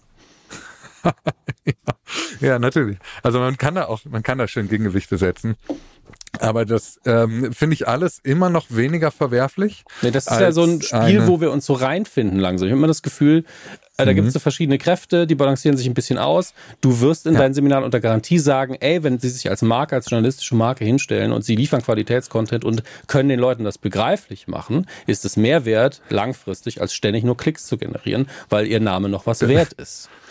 Ja. Das ist schön, dass du das so sagst, weil das ist ja eigentlich, ich bin ja grundsätzlich ein Kind der öffentlich-rechtlichen Medien und die grundsätzliche öffentlich-rechtliche Maxime ist ja, dass guter Content sich immer durchsetzen wird. Daher ja. kommt das. Also man hat immer schon gesagt, wir können uns die Zeit nehmen, wir müssen nicht eben irgendwelche äh, Werbekunden im Auge haben, sondern wir können einfach äh, weit aus. Und es gibt natürlich auch durchaus äh, öffentlich-rechtliche Redaktionen und Teams, die dann mal in die eine oder in die andere Richtung ist ein bisschen mhm. doller eskalieren. Das will ich gar nicht verschweigen. Aber im Fall. Grunde ist das, das so die Philosophie, aus der das herrührt. Und deswegen sage ich das in der Tat genauso. Guter Content gewinnt immer. Mhm. Aber ähm, was ich eigentlich sagen wollte, ich finde so eine, so eine ein bisschen zu clickbaitige Schlagzeile, um einen Artikel, der vielleicht tief recherchiert ist, für Social Media aufzubereiten, immer noch weniger verwerflich als Medienmarken, die nur daraus ihre, ihren ganzen Profit ziehen. Zum mhm. Beispiel Instagram-Accounts von Prominenten zu filtern, zu scannen und zu schauen, wo gibt oh es denn irgendetwas, wo wir einen Artikel rausbauen können. Und davon gibt es richtig viele in Deutschland. Und die arbeiten mit so perfiden Methoden. Ähm, es gibt dieses berühmte Beispiel, ich glaube, ich will, kann den Namen nicht sagen, es war eine Fernsehzeitung, ich weiß nicht genau welche, deswegen sage ich es nicht. Äh, die haben ein Bild von vier Prominenten gezeigt. Ähm, Stefan Raab, Roger Willemsen, und zwei anderen und drunter geschrieben, einer dieser Prominenten hat Krebs. Und das war die Clickbait-Zeile. Oh, und äh, das hat zu einer Rüge durch den Presserat geführt, immerhin. Aber das ist, finde ich, schon die absolute, das ist Peak Menschenverachtung, einfach nur, um ja. damit Reichweite zu generieren. Und das ist natürlich, das ist abscheulich. Ist es ich meine, wir sind alle mit dieser Tageszeitung aufgewachsen in den 90ern schon Fotos von Harald Juncker auf der Schla äh, Titelseite hatte, wo er irgendwo mal die mhm. Treppe runtergefallen Klar. ist. Das war damals auch schon widerlich. Ja. Und die Methoden jetzt ja. plus Internet, hui. Das ist schon, so ist es. schon ätzend. Ich finde es aber schön, wie wir ungefähr 35 Minuten gebraucht haben und dann war es so, die Medien. Ey, weg von Musk und Twitter einfach kann, ganz allgemein. Aber wenn du willst, kann ich dann wunderschön. Kann ich einen Kreis, kann ich nochmal einen Kreis schließen? Ähm, weil ich in diesem, in meinem Podcast oder in unserem Podcast auch relativ, also mir wurde gesagt, es sei Medienschelte gewesen, so wollte ich das gar nicht verstanden wissen, weil ich bin ja hm. selber ein Medienkind. Aber es gab eine Sache, die ich nicht verstanden habe, die ich auch nach wie vor nicht verstehe. Mhm. Und zwar ist das die Art und Weise, wie wir, ich kann vor allem für die deutschsprachigen Medien sprechen, damit umgehen, was Elon Musk kommuniziert. Also wir wissen, Twitter hat zum Beispiel kein Communications Department mehr. Es gibt keine mhm. Presseabteilung bei Twitter. Vor allem in Deutschland gibt es niemand mehr, der da arbeitet. Es gibt nur noch Elon Musk und seinen Twitter-Account, der kommuniziert. Und wenn der dann zum Beispiel eine Umfrage auf seinem Twitter-Account macht, ob er noch CEO von Twitter bleiben soll, und die Leute stimmen ab mit 58 Prozent, er soll nicht mehr CEO von Twitter sein. Eindeutiger als die, die Brexit-Abstimmung. Nur so am Rande. Richtig, guter Punkt. Aber dann kann die Schlagzeile nicht sein, die Nutzerschaft von Twitter entscheidet sich gegen Musk als CEO. Weil das ist de facto zu verkürzt. Denn zur Wahrheit gehört, dass er selber diese Umfrage gemacht hat, dass er sie auf seinem Profil gemacht hat, dass er natürlich sehr genau weiß, was das Ergebnis ist, wenn er so eine Umfrage durchführt, dass er sich auch für beide Outcomes vermutlich was zurechtgelegt hat, wenn er das überhaupt musste und ihm nicht klar war, wie das ausgeht, wenn die Umfrage überhaupt richtig sicher äh, durchgeführt wurde und nicht da tatsächlich tatsächlich ein großer Anteil an Bots drin war, was der ehemalige Sicherheitschef von Twitter übrigens schon eingeräumt hat, dass Umfragen eines der unsichersten Tools auf Twitter überhaupt sind.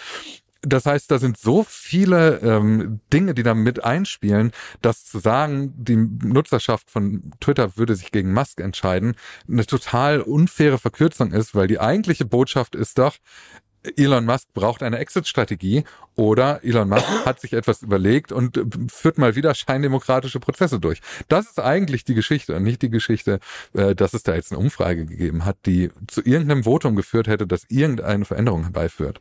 Also eigentlich ich glaube, er hatte eine Folge, die hieß sogar irgendwie Nebelkerzen. Ne? Ähm, eigentlich mhm. ist es ja, Musk zündet weitere Nebelkerze, setzt sinnlose Tweets ab, statt richtige Entscheidungen ja. zu treffen. Weil er ja. hätte auch ein Gift posten können und es wäre inhaltlich genauso viel wert gewesen. Dass er tatsächlich, nachdem er diese eine Abstimmung gemacht hat, gesagt hat, oh, da gab es viele Optionen, ich mache noch eine. Da weiß man mhm. schon nicht mehr, fiel ihm wirklich das Ergebnis einfach nur nicht. Oder hat er gesehen, uh, Engagement ist wieder hoch, machen wir doch einfach noch mehr.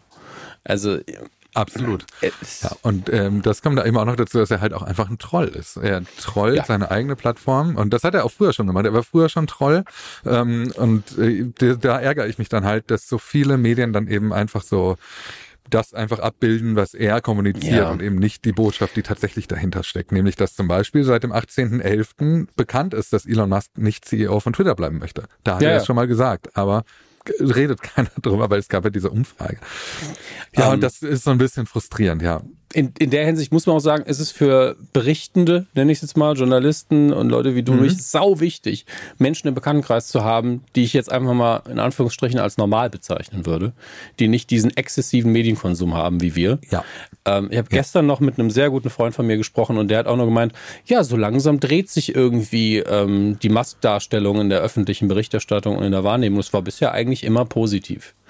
Und so langsam ist es nicht mehr so positiv. Und ich habe da gesessen und war so, das oh. ist unfassbar. Also äh, wie langsam das einfach bei manchen Leuten ankommt, wo wir einfach schon hier sitzen seit Wochen und sind so, was ist mit dem Mann los? Schickt einen Therapeuten zu ihm und ähm, äh, mhm. man sich, also 20 Prozent ja. von mir machen sich Sorgen um ihn, 80 Prozent Sorgen um Twitter und die Mitarbeiter und die ganze Community und was es politisch bedeutet. Aber es ist ja wirklich so, wie wir es am Anfang gesagt haben, wir verstehen es nicht.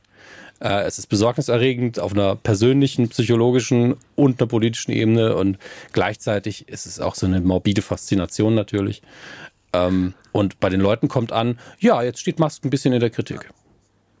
Und dann steht vielleicht dann noch visionärer Geschäftemacher ähm, und Weltraumerforscher Tesla-Chef und keine Ahnung was, wo man immer denkt, ja, die Hälfte von diesen Medaillen, die er ihm da reinschreibt, da müsste man ein Sternchen dran machen. Ne? Aber gut, das, das Spannende ist aber ja tatsächlich, dass du, wenn du das nur auf dem Papier dir anschaust, dass der Erfolg, Erfolg ihm natürlich recht gibt. Also Tesla ist eine der Firmen, äh, ist die Firma, die es geschafft hat, dass Elektromobilität in der breiten Masse ankommt. Das ist das, was ähm, ich ihm immer zuschreibe. Immer, er hat Elektroautos sexy gemacht. Das hat er geleistet. Ja, SpaceX ist die, das erste Unternehmen, das es geschafft hat, private Raumfahrt äh, herzustellen. Das sind alles Sachen, die auf dem Papier zeigen, äh, dass Elon Musk ja kein, also in seinen Management-Skills offenbar nicht nur Fehlentscheidungen Entscheidungen getroffen hat, sonst wäre er nicht da, wo er ist. Das, das muss man ihm zugestehen. Ja. Das Problem ist, dass das, was daraus resultiert ist, auch der Erfolg von PayPal übrigens auch, ne? Hm. Äh, aber das, was daraus am Ende resultiert ist, ist halt ein Mann, der dem völlig der Bezug zur Realität abhanden gekommen ist, der gar nicht mehr ein Gefühl dafür hat, wie eigentlich äh, das, was er tut, wirkt. Hm. Oder, und das wäre noch schlimmer, dem es völlig egal ist oder egal sein kann. Und dann sind wir an dem Punkt, sollten Menschen eigentlich wirklich 200 Milliarden Dollar haben dürfen? Naja, aber das müssen wir ein andermal diskutieren, weil das sind wirklich linke Kampfthesen, glaube ich. Ja, ja, also das ist auch was, wo ich mich ungern in die Öffentlichkeit mitstelle, aber meine Meinung ist schon relativ klar in dem, was ich sonst so sage. Ähm, deswegen, äh, ich lebe trotzdem ganz gerne in der Welt, in der wir sind, aber wir, ich glaube, wir sind alle der Meinung, sie ist verbesserungswürdig. Und ja. ähm, da kann man noch an vielen Stellschrauben drehen, bevor wir auf einmal in einer kommunistischen Diktatur leben. Also bitte keine, keine Panik. Da stimme ich dir zu 100 Prozent zu. Ich glaube, auch die würde uns nicht wirklich Nein, glücklich überhaupt machen. nicht. Nur könnten wir da keinen Podcast drüber machen. Eben, eben. Und äh, ich meine schon, aber der wäre dann immer sehr einseitig. Siehe russisches Staatsfernsehen. ähm, ähm, deine Zeit Bevor wir da jetzt noch ne? doller in die Tiefer gehen. Meine, oh, deine auch, unsere alle. Äh, nein, ich habe eine, ähm, Jetzt wird's existenziell, okay. Ich, ich habe noch eine kleine kleine äh, Abschlussfrage, weil mich Gerne. das wirklich interessiert und weil ich keine Antwort für mich drauf finde. Gut. So viel ich darüber auch nachdenke. Mein Kollege Dennis, äh, mit dem ich den Podcast mache, der ähm, hat sich ja quasi verabschiedet von Twitter. Der ist da nicht mhm. mehr und der war da sehr sehr sehr aktiv und also es hat einen Grund, dass wir zusammen diesen Podcast machen. Ja. Und der war da sehr konsequent und ich schaffe das nicht. Ich habe genau wie du sagst das gleiche Problem mit Automatismen. Ich habe das Gefühl, ich habe da noch ein Netzwerk, das nicht mitkommt, wenn ich woanders hingehe. Mhm. Und meine Frage Frage ist aber, woran liegt das? Also woran liegt das, dass es noch so viele schlimme Dinge geben kann, wie der Mensch verbietet, dass ich einen Link zu Instagram poste ja. und ich, ich es trotzdem nicht schaffe zu, sage, zu sagen, also ich muss hier weg. Äh, wir können gleich nochmal kurz über rote Linien generell sprechen, aber ja. meine Frage an dich ist, wie gehst du damit um? Ähm, also ich habe das ähnliche Problem. Und ich habe drei Motiv äh, Motivation ist vielleicht klingt fies. Drei Gründe, warum ich meinen Account nicht aufgebe. Ähm, das eine ist ganz, ganz sachlich, nüchtern, auch kapitalistisch gedacht, das ist meine Hauptpräsenz irgendwo. Ja, also wenn ich zu Leuten sage, wo man mich immer irgendwie kriegen kann, ist Twitter. Da bin ich auch am transparentesten, wie ich so als öffentliche Person funktioniere. Ähm, und das hat eine gewisse Tradition und das Ne, es, also wäre ich ein Business, würde ich sagen, es ist mein Geschäft quasi. Auch wenn es natürlich nicht stimmt. Da kommt nicht das Geld her, auf gar, keine, auf gar keinen Fall. Ähm, aber mhm. man identifiziert sich halt auch ein bisschen damit. Und das ist, bringt, bringt uns zum zweiten Punkt. Das ist auch irgendwie mein Twitter seit über 13 Jahren. Mhm. Und das will man nicht aufgeben. Das ist, also, äh, wenn jetzt morgen ein Bundeskanzler gewählt wird, den ich richtig scheiße finde, wo ich sage, boah, das ist unser Trump, verlasse ich das Land auch nicht sofort. Ja, also damit natürlich ist es leichter, irgendwo zu sagen, Account deaktivieren, als okay, welches Land ziehe ich um. Ist natürlich aufwendiger und eine schwierigere Entscheidung. Gleichzeitig kann man die andere aber auch länger aufschieben und sagen, ja gut, ich kann ja immer noch auf deaktivieren klicken, das ist ja schnell gemacht. Und ich, ich will dem, also ich will dem nicht das Feld überlassen und ich will auch sehen, was passiert. Das kommt alles so mhm. zusammen mhm. in diesem Mischmasch. Äh, gleichzeitig weiß ich natürlich, dadurch, dass ich mich nicht lösche, unterstütze ich ihn so ein bisschen. Aber ich meine, ich schreibe ja nicht zu keinem Zeitpunkt was Positives über das, was da passiert. Ähm, mhm. Und es ergibt keinen Sinn, ein demokratisches Werkzeug, was es ja auch ist, aufzugeben, ähm, wenn man es immer noch benutzen kann. Also sobald es irgendwann komplett aufhört, ist natürlich Feierabend. Also wenn er, so, sobald ich schreibe, ja, ich habe eine andere politische Ansicht als Elon Musk und der Tweet verschwindet sofort und mein Account ist gesperrt, dann können wir es auch auf, aufhören. Also dann ist ja vorbei. Aber es gibt ja wirklich Massen an Leuten da draußen, die einfach sagen, nee, so nicht und machen halt genauso politisch ja. weiter wie vorher. Und das ist ja auch was wert. Das ist ja quasi ein Aufstand im Digitalen, ähm, auch wenn es jetzt ein Unternehmen ist und kein Land. Aber für mich, ja, verstehe ich. Ne, für mich ist es sozial, ist es nun mal sehr nah dran. Es ist einfach nur eine andere Ebene. Und das Problem ist, wie gesagt, der Kapitalismus, dass dieses Land jemandem gehört. Und das ist ja. ein Problem. Ja, stimme ich dazu. Ich, ähm, äh, ich habe da, hab da Gedanken zu. Ich finde das schön, was du sagst. Ähm, das Problem ist natürlich, wir wissen nicht, wann irgendwann der Punkt eintritt, wo wir zum Beispiel mit solchen Äußerungen nicht mehr gesehen werden, algorithmisch ja. nicht mehr verstärkt werden, ob dieses Shadowbanning irgendwann auch uns betrifft. Wir können davon ehrlicherweise ausgehen, dass es irgendwann der Fall ist. Es gibt jetzt so ja. ähm, Veränderungen in die Richtung, dass zum Beispiel äh, Menschen, die Twitter Blue bezahlen, algorithmisch verstärkt werden. Das heißt, eh die Leute, die bereit sind, Geld für Twitter auszugeben, ähm, für mich ist ein Punkt ganz wichtig, den ich dazu sagen will, weil mhm. ich glaube, ich habe das in dem, in dem Podcast auch gesagt und verstehe auch, warum Dennis sich abgemeldet hat. Ich würde trotzdem im Moment allen 100 Prozent. Ich würde nur allen Medienmarken jetzt gerade auch raten, überlegt genau, wo ihr euch, in welchem Umfeld ihr euch bewegt, ob man ja. euch da braucht, ob es euch was bringt. Weil in dem Moment, wo du als Medienmarke oder als Influencer, als Creator bei Twitter stattfindest, bietest du Gründe, sich dort anzumelden. Also ja, du hast stimmt. eine Zugpferdfunktion. Und diese Gründe, die sollte man, glaube ich, reduzieren. Kein Mensch meldet sich wegen Gavin Kalmeyer bei Twitter an. Und bei dir vielleicht schon, vielleicht Na, auch nicht. Nee, nee, nee glaube ich nicht. Aber also ich, ich habe eher von Twitter nicht. aus Leute woanders hingebracht. Genau. Und äh, dementsprechend kann ich das auch mit mir noch vereinbaren. Wenn ich aber eine andere Größe hätte, wenn ja. ich einen Account hätte, der 300.000 Followerinnen, Follower hat oder der, ähm, der, wo ich von anderen Accounts Leute zu Twitter ziehe, wäre ich an dem Punkt, wo ich sagen muss, ich will hier weg. Ich möchte nicht der, das Vorbild sein, das Leute animiert, hier stattzufinden. Und ich glaube, das ist eine, eine ähm, zumindest eine Art, mit der ich mhm. für mich ganz gut leben kann. Ich glaube, eine schwierige Position haben da noch Unternehmen wie, Verzeihung, wie die Bahn, die ja wirklich einen Twitter-Account hat, wo man sagen kann, da funktioniert, also da wird Service betrieben auf jeden Fall und das auf eine mhm. relativ effiziente Art und Weise. Ähm, die sind sehr ansprech, äh, ansprechbar, die reagieren relativ schnell und das ist ja klar, das ist eine Imagepflege auch, aber es ist ja eine Serviceleistung. Und da dann zu sagen, nee, wir verschwinden jetzt da und gehen jetzt zu Mastodon oder sonst wohin, wo die Reichweiten einfach nicht da sind, und das hat halt nicht jeder, ähm, um da das mhm. Gleiche anzubieten, das wiederum funktioniert in meinen Augen dann nicht, weil ähm, klar, man bietet auch einen Grund zu sagen, meldet euch doch bei Twitter an, wobei man da auch sagen müsste, warum hat die Bahn das eigentlich nicht in die App integriert? Fragezeichen, den, die gleiche Servicelinie, aber Richtig. hey, ist, ist ja. ja eine andere Baustelle. Aber solange das nicht umgesetzt ist, darf man sich schon fragen, wäre das cool, wenn die Bahn einfach sagt, nö. Ich glaube ehrlich gesagt, das wäre sogar sehr negativ. Ähm, aber gleichzeitig läuft das komplett apolitisch ab, was die da machen. Ja. Schwierig. Du, du wolltest Mastodon noch irgendwie kurz abdecken oder wolltest du einfach nur. Doch, ich würde gerne mit dir noch über Mastodon sprechen, okay. weil das, finde ich, ist so die, der, ich bin mir nicht sicher.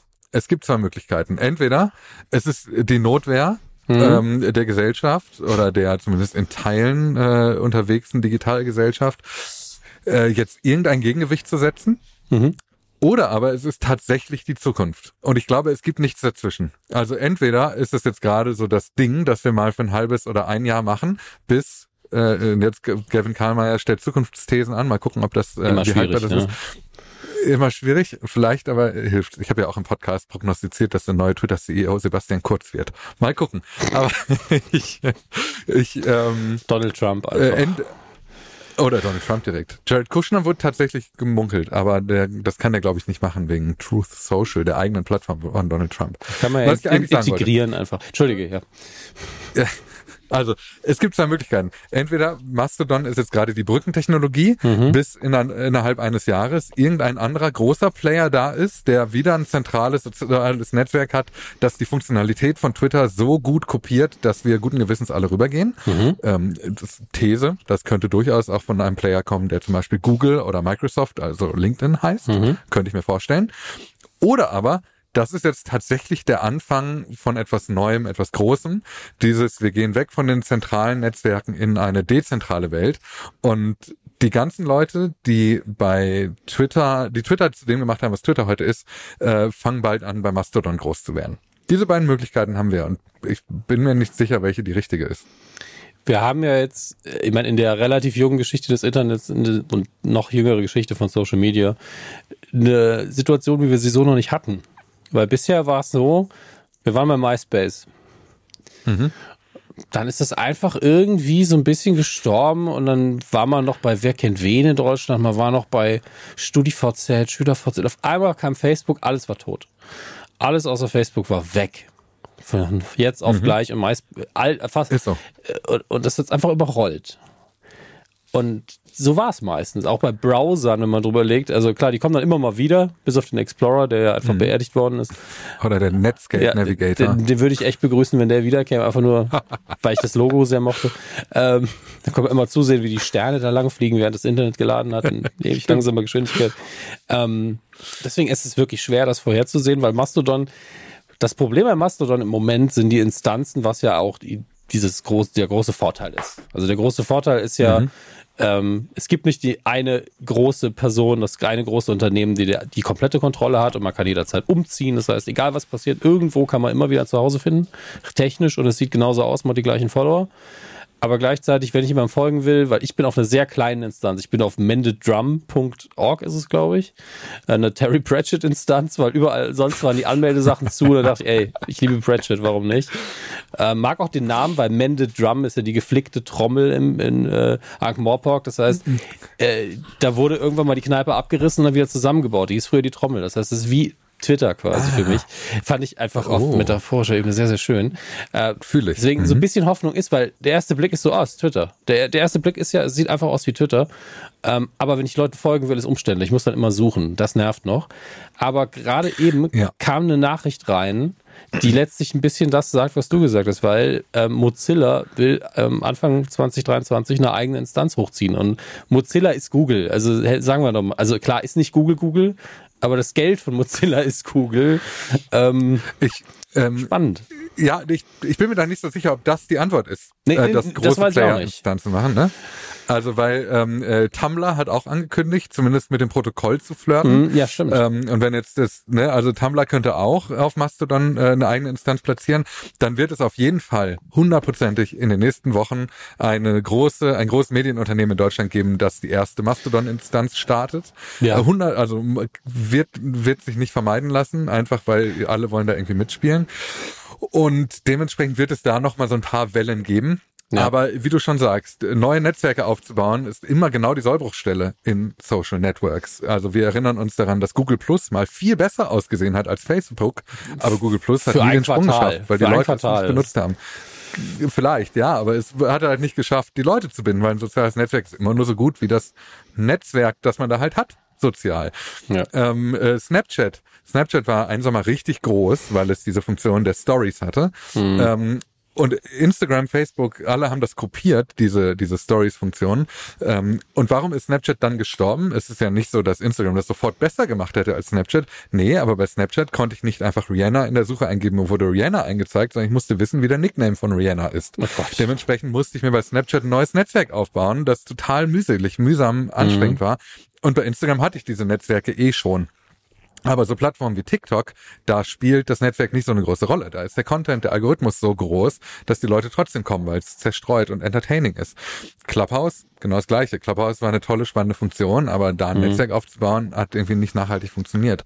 Was ich sagen will, wenn ich mir diese ganzen Beispiele aus der Vergangenheit anschaue, gibt es nur die Möglichkeit, dass Mastodon es entweder schafft, mhm. attraktiv für viele Leute zu werden, indem es zum Beispiel eine Instanz gibt, die ein anderes Interface benutzt, das ja, ja Twitter-esque ist und sehr simpel. Ich melde mich mit zwei Fragen an. Wie ist dein Name? Welches Passwort? Los geht's. Ja.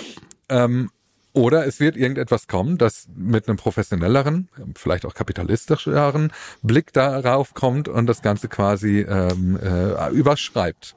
Ich ja. finde beides nicht. Ähm, ich habe da keinen, ich habe keinen Favoriten, keine Favoritenentwicklung, weil was ich was ich schwierig finde, sind halt ähm, Plattformen, die den Zustand Zutritt, den Einstieg erschweren. Ja. Und bei Mastodon ist das jetzt gerade so. Also wenn du dir eine Instanz suchen musst, weil die Anmeldemöglichkeiten auf allen anderen eingeschränkt sind und dann suchst du dir eine, die den nerdy Titel aus dem Terry Pratchett Roman ja. hat, das ist Nische. Und ja, das klar. ist selbst für, selbst für uns Medienhandeln ist das noch Nische.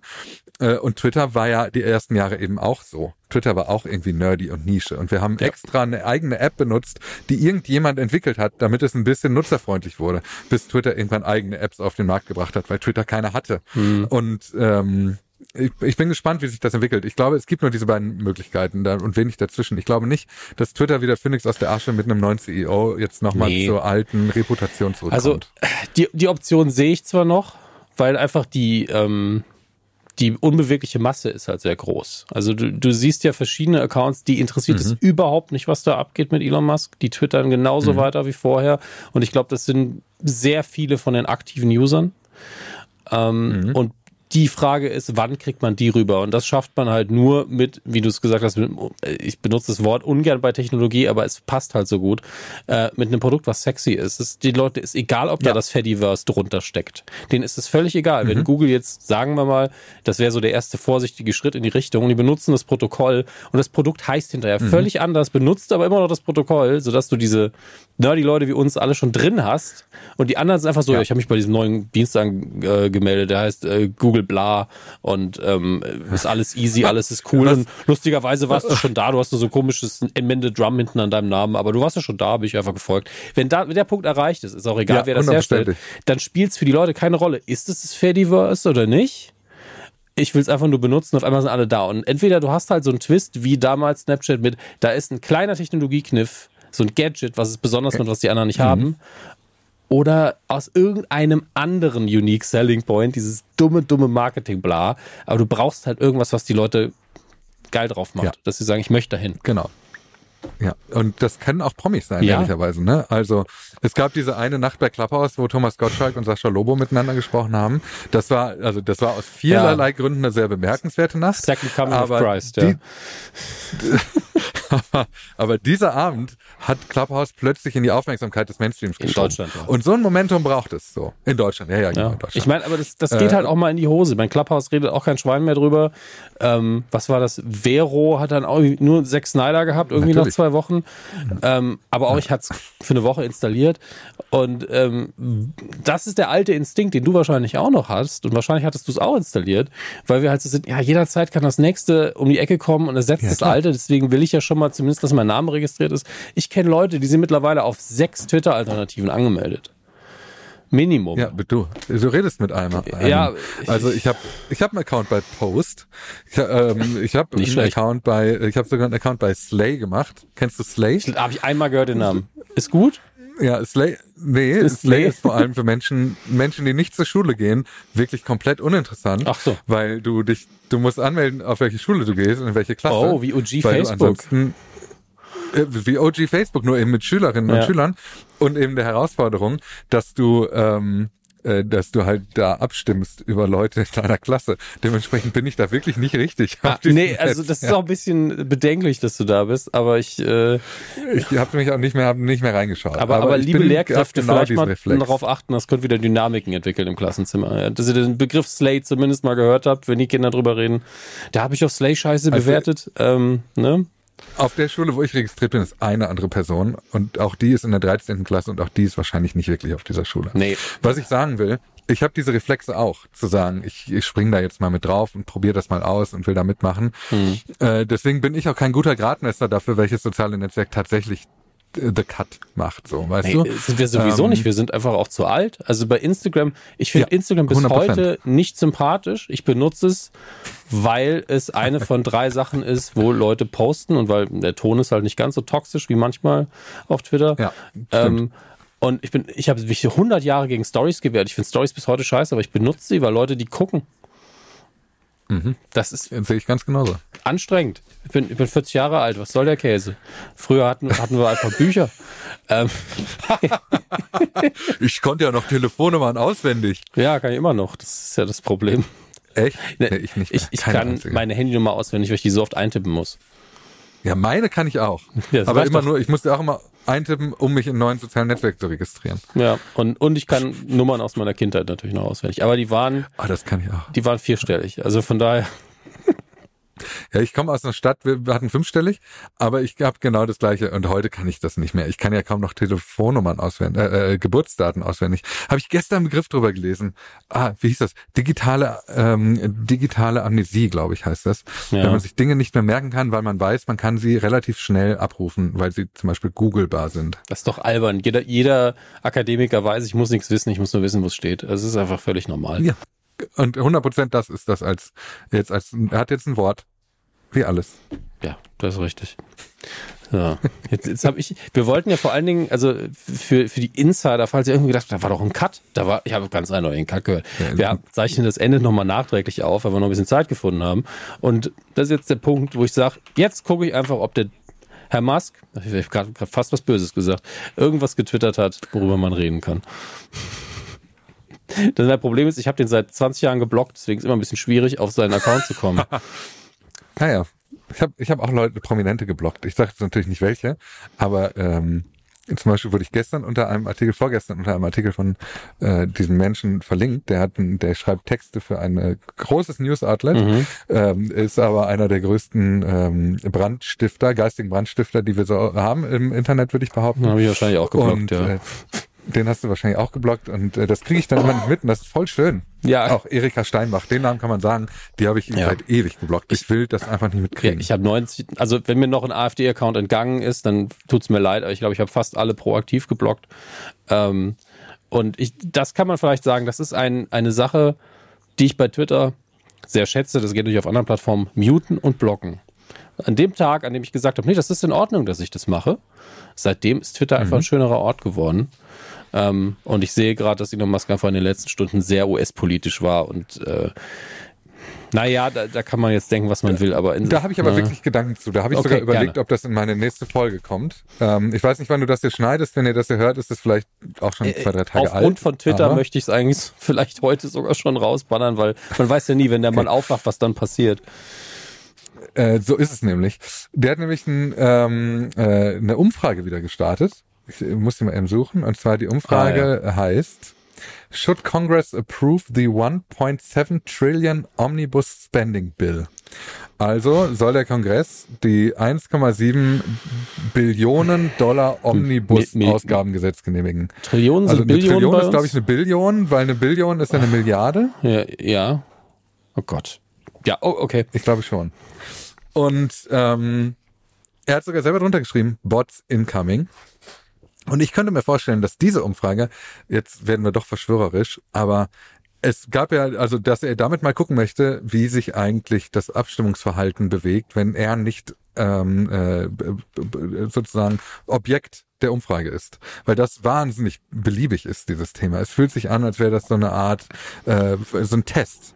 Als will er schauen, was passiert hier. Ja, ich verstehe, also ich verstehe aber auch nicht so ganz, wie er jetzt, warum er auf einmal sagt, ah, ich kümmere mich jetzt mal um die langweiligsten politischen Themen, weil nichts ist ja für die Leute unspannender und, äh, und uninteressanter, als da wird Geld ausgegeben. Weil ich habe eben gesehen, das Ding hat irgendwie über 4000 Seiten. Deswegen wird ja auch direkt wieder diskutiert. Das hat doch niemand gelesen. Natürlich hat das nicht jeder gelesen, der darüber abstimmt. Die haben die Zeit ja gar nicht. Ähm, und das Einzige, was die halt hören, sind, glaube- die, die wollen Geld ausgeben. Das ist ja mein Geld. Ich glaube, es ist ihm egal, Natürlich ist es ihm wie egal. es ausgeht. Ist, und es ist, man ist und erstmal es ist ihm eine, auch egal, wie die Leute es abstimmen. ist erstmal eine Summe, die für ihn tatsächlich eine Größe hat, mit der er was anfangen kann. Das ist ja schon mal interessant, aber ähm, es betrifft ihn trotzdem nicht. Also es ist einfach völlig egal für ihn. Und ähm, genau, ihm ist nur wichtig, wer, A, wie viele Leute stimmen ab, äh, um daraus eine, um Narrativ zu stricken. mh, Hä, wieso haben hier nur drei Millionen abgestimmt, aber bei, bei mir waren es 17? Ähm, und vielleicht, um irgendwas damit zu machen, wie die Leute abgestimmt haben, um zu sagen, schau mal, wie viele Obrigkeitshörige hier tatsächlich in meiner Community sind. Das sind so die beiden Gründe, warum diese Umfrage tatsächlich doch äh, ein bisschen eine Rolle spielen könnte. mh. Was ich übrigens äh, da benutze ich ein Wort, das ich selten benutze, sehr cringeworthy finde, ist die Tatsache, hm. wie er die Twitter-Files so promotet. Weil er die immer so raustwittert und so, oh, guckt euch das mal an. Ich sag, Leute, mhm. wirklich. Ähm, auch, die Twitter-Files sind übrigens auch ein gutes Beispiel dafür, wie man äh, Elon Musk fassen muss kommunikativ, ne? Hm. Weil diese Twitter-Files sind in der Regel nicht so investigativ und überraschend, wie alle darstellen, dass sie sind. Sie sind aber ein äh, Community-Pleaser. Ja. Also er schafft es ganz gut, über die Twitter-Files seiner Fanbase, seinen Stance sozusagen, eine, ähm, eine Argumentationsgrundlage zu liefern, um in seinem Sinne auf dieser Plattform weiterzustreiten. Ja. Und dementsprechend ist sie für ihn sehr wichtig, diese Twitter-Files. Sie sind aber für das Unternehmen Twitter nicht wirklich von Bedeutung würde ich mal bis zu hier, bis zu diesem Punkt einschätzen. Es kann natürlich passieren, dass da tatsächlich noch irgendwas Großes Investigatives passiert. Ähm, es gibt auch ein paar Sachen, die ich tatsächlich bemerkenswert finde, wie zum Beispiel die Tatsache, dass offenbar Gelder geflossen sind von der ehemaligen Regierung oder dem FBI an Twitter. Aber auch da, wir kennen nur einen Blickwinkel auf diese, diese Geschichte. Und wissen nicht so ganz genau, in welchem Kontext das passiert ist. Und ich hasse es, das zu sagen, weil ich bin der Erste, der sich darüber aufregt, wenn Videos von äh, Polizeigewalt kursieren und die hm. Leute sagen, das ist aber ja nur ein Ausschnitt. Dementsprechend hm. äh, ist eigentlich die gleiche, gleiche Mechanik, die ich da anwende. Aber ähm, ich muss, kann es nicht anders sagen, es ist nur ein Ausschnitt. Ja, so. und der Unterschied ist ja auch, wenn ich in einem Ausschnitt bei Polizeigewalt sehe, wie jemand ja. auf dem Rücken kniet und ihm dann noch, noch in, die, in die Niere boxt, dann bin ich zumindest, habe ich zumindest Fragen warum diese Gewalt in ja. dem Moment. Aber wenn ich lese, dass die Regierung sich eingemischt hat in ein soziales Netzwerk während einer Wahl, bin ich so, naja, dafür gibt's potenziell sehr gute Gründe. Also je nachdem, wo ja. sie sich eingemischt haben. Also genau. Also das Prinzip hinterfrage ich da gar nicht so sehr, sondern okay, haben sie Missbrauch betrieben, haben sie es tendenziell gemacht für eine Seite, war es angemessen? Und bei der Polizeigewalt habe ich persönlich sehr oft das Gefühl, dass auch die Rechtslage vielleicht ein bisschen fragwürdig ist. Aber da stehe ich halt einfach ja. woanders, wo andere Leute stehen. Gibt Leute, die sagen, ja, der, der ist auf die Straße gegangen und hat gesagt, ich habe eine Meinung, da hat er aufs Maul verdient. Sehe ich anders. Ähm, aber wir sind weder Rechtsexperten, noch möchte ich mich auf die Diskussion um Polizeigewalt einlassen gerade. Ich, ich stimme dir auch zu. Ich wollte ich nur weiß, sagen, das, das ist, ist eine Mechanik, ja. die natürlich auch von solchen Leuten benutzt wird. Aber hier in dem Fall ja. das Big Picture dahinter zu sehen und die Frage, was hat denn Elon Musk eigentlich davon, im Müll zu wühlen? So, der, äh, der macht ja nichts anderes als im Müll seiner Vorgänger mhm. zu gucken, ob da irgendwo noch Zettel drin liegen, die irgendwie ähm, in seine Erzähl in seine Erzählung passen. Ne? Ja, ist halt Inszenierung und gleichzeitig ähm, freuen sich natürlich so, ich sag mal, die Trump-Bubble sehr darüber. Das umfasst es ganz gut, weil ich will jetzt nicht alle Republikaner irgendwie da in einen Topf werfen, aber alle, die so auf bis zum Extremfall QAnon und Pizzagate gehen, sind natürlich so, ja, genau jo. so ist es. Okay. Ja, genau, und mit denen flirtet er leider ziemlich doll. Ja, also er gibt ihnen zumindest Dinge, er gibt ihnen Futter. Ähm, also ein Musk, dem traue ich auch zu, dass er im halben Jahr sagt, nö, ich, ich, hatte nie was, also ich hatte gar keinen Bock auf die. Ähm, und dann füttert er eben jemand anders. Also ihm ist egal, wo der Applaus herkommt, habe ich manchmal das Gefühl. Er hat auch schon die Demokraten unterstützt in Wahlkämpfen. Also äh, überraschend wäre das tatsächlich nicht. Ja, wie jeder gute Aber Geschäftsmann würde ein Zyniker jetzt sagen. Ne? Richtig. Also so Parteispenden in Deutschland Wenn, sind auch oft, äh, ich setze mal auf alle Pferde, die da sind. Ne? Also irgendeins wird schon gewinnen. Es gibt ja auch diesen Satz, wer mit 20 Kommunist, äh, kein Kommunist ist, hat kein Herz, wer mit 40 noch Kommunist ist, hat keinen Verstand. Ich dachte, es wäre nur, es wär, ich kenne das mit den Grünen tatsächlich, das ist da. Naja. Hm. Hm. Hm.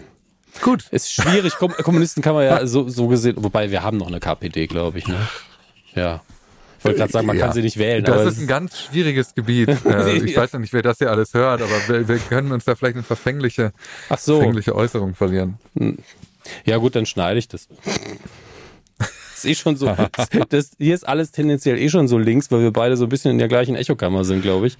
Mhm. Ähm, 100%, ja. Oder wir haben gerade eine aufgebaut zusammen. Das ist äh, deswegen, wenn ihr jetzt irgendwie sehr wenn, wenn, wenn ihr beide jetzt sehr konservativ, also nicht ihr beide, als würden nur zwei Leute hören.